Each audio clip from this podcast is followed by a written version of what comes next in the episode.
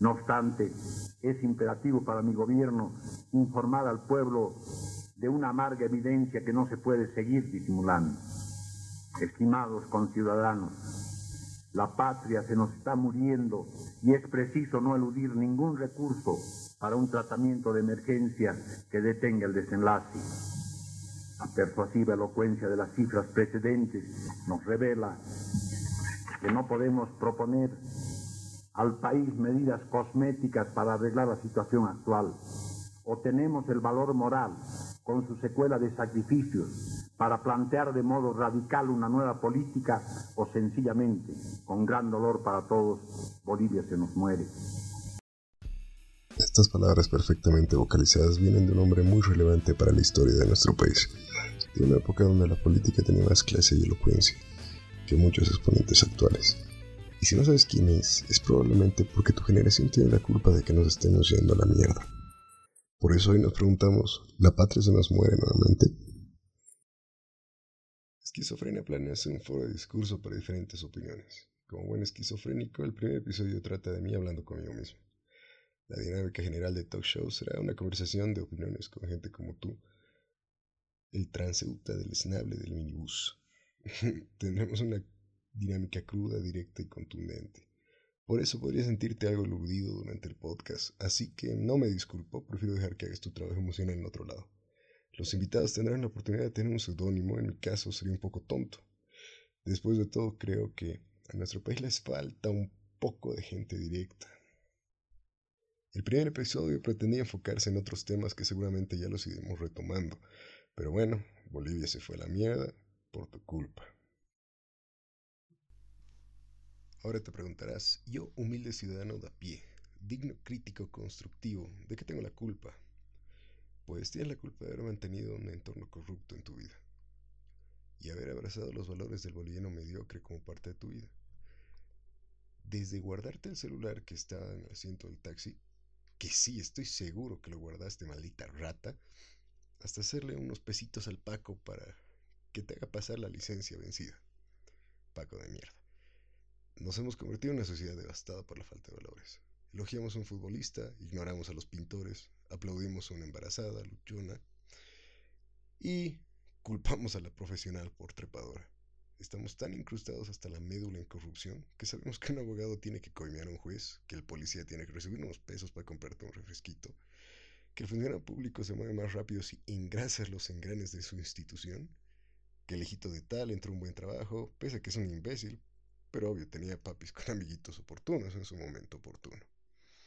Y el militar se va a la frontera a hacer platita. Los papis tienen que dejar a la Bendy para ir a su práctica de caporales.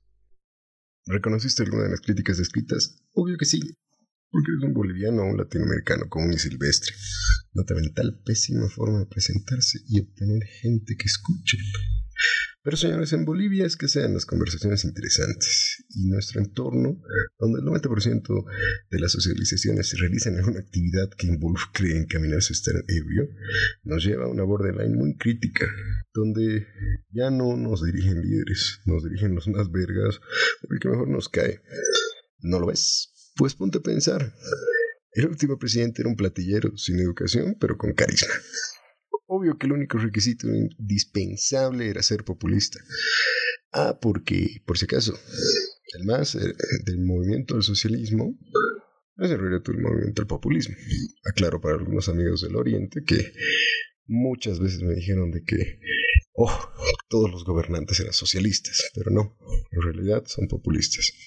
Pero no solo él, también Camacho, Áñez o cualquiera que haya estado en la lupa política entre el 2019 y 2020 excepto tal vez Mesa, que me cuesta mucho calificarlo. Pero bueno, fue nuestro peor es nada. Y no sé, para mí es un increíble historiador. Escuchen su podcast, es muy bueno. Pero debo decir que es una figura que tal vez tenía muy buenas intenciones, pero ya su nombre estaba muy manchado. No estamos para votar por una sonrisa o por una simpatía. Estamos para votar por alguien que sabemos, y ustedes lo saben, lo sé yo también, que Goni es la persona que Bolivia necesita, que Goni es la persona que Bolivia necesita. Era de una era de dinosaurios políticos. Peor aún que pudimos verlos que se salió del MAS, aparecieron otros carroñeros, y bueno, fue un desastre, ¿no? Empezaron a aparecer de la nada políticos viejísimos, apareció el bombón de nuevo en la escena, y puta, qué vergüenza, qué vergüenza para todos de que puta se sale, se sale el puta se sale el que considerábamos el lobo y, y, vienen todas las, todos los peores lobos, ¿no? En realidad nos dejaron como la mierda.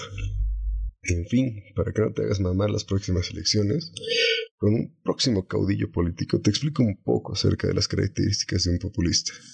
Estas fueron descritas por Marco Levario Turcot, que es un analista político mexicano, un poco con el guineador prendido hacia la derecha. Iniciemos. Primero, un populista siempre se presenta como un caudillo del pueblo, para enfrentar a un enemigo interno o externo. Que la OEA no está al servicio de los pueblos latinoamericanos menos movimientos sociales, más al servicio del imperio norteamericano. Segundo, denuncia la corrupción y ofrece ser la salida a la honradez. Evoca constantemente a Cristo o realza su lucha a favor de los pobres. Que me digan en ese momento para tomar decisiones en fe, como el hijo ignorante que soy. Porque eso soy. Yo no soy una persona que la lee la Biblia todo el día, pero la Biblia es la que resume la palabra de Dios y es la que único que tiene que tener es fe. Toma el poder, modifica las instituciones a su voluntad. Este año, solo 2013, en la área petrolera y hidrocarburos, la inversión es más de 2 mil millones de dólares. Y el 80% con nuestra plata, además de eso, no con plata de los extranjeros. Si alguien o alguna institución no se impone de su parte y se convierte inmediatamente en una enemiga del pueblo. El presidente Evo, si tiene apoyo, construye colegios. Si no tiene apoyo, regresarán los gringos. El pueblo debe sacrificarse de alguna u otra manera y comprender los malos momentos, porque siempre habrá un mejor cambio venidero. Siempre tiene un discurso de esperanza o castigo donde él o ella es la única elección para sacar a la ruina del pueblo. Y después de hacerse al poder, se vuelve autoritario, genera crisis económica, genera más corrupción y genera más pobreza. Y aún así, el pobre, que ya era pobre, hace, no se da cuenta, entonces lo hace descender a un círculo de mayor pobreza. ¿Y por qué no se da cuenta? Porque cuando ya estás abajo, solo queda ver el ascenso. Si entendieron, se habrán dado cuenta que no importa si eres pitito o masista, eres un cojudo. Seguiste becerros de oro, pero no te culpo porque nuestros mismos medios de comunicación están comprados hasta el orto. Si no me crees, prende la tele, cambia de canal y ahora dime cuántas tetonas presentando el clima viste. porque dudo que estén ahí por sus habilidades meteorológicas. Los datos del tiempo. Comenzando una nueva semana, les contamos cómo está el clima en Santa Cruz de la Sierra. Hemos tenido bastante humo en el ambiente. Los medios de comunicación nos llenan de mierda todo el tiempo. Y es un plan latinoamericano general. Tenerlos más tontos todo el tiempo, mostrarnos y lanzarnos mierda. Y la televisión boliviana es en especial así. Está conformada por personas que parecen que nos quieren tener siempre idiotas, idiotizados con noticias tontas. Los noticieros dan vergüenza últimamente. Además, si puedes ver las redes sociales, generalmente te muestran noticias publicitadas, pagadas por políticos, ya sean por propaganda o lanzándose mierda entre ellos. Y ahora te pregunto, ¿seguirás comportándote como un boliviano de mierda o planeas cambiar en algo? Y por favor, si quieres cambiar, antes de compartir una noticia, verificala. Cura la información, no es muy difícil. Simplemente entra a una página fidedigna y curala. No empieces a hablar estupideces para que luego puta, la gente difunda mentiras. Sé que esta fue tal vez la peor forma de empezar el podcast, pero tenía que decirlo, o por lo menos decirlo ahora que todavía no están enjuiciando a tanta gente por propaganda subversiva. Y espero haberte ayudado a reflexionar y te prometo que la próxima será mejor.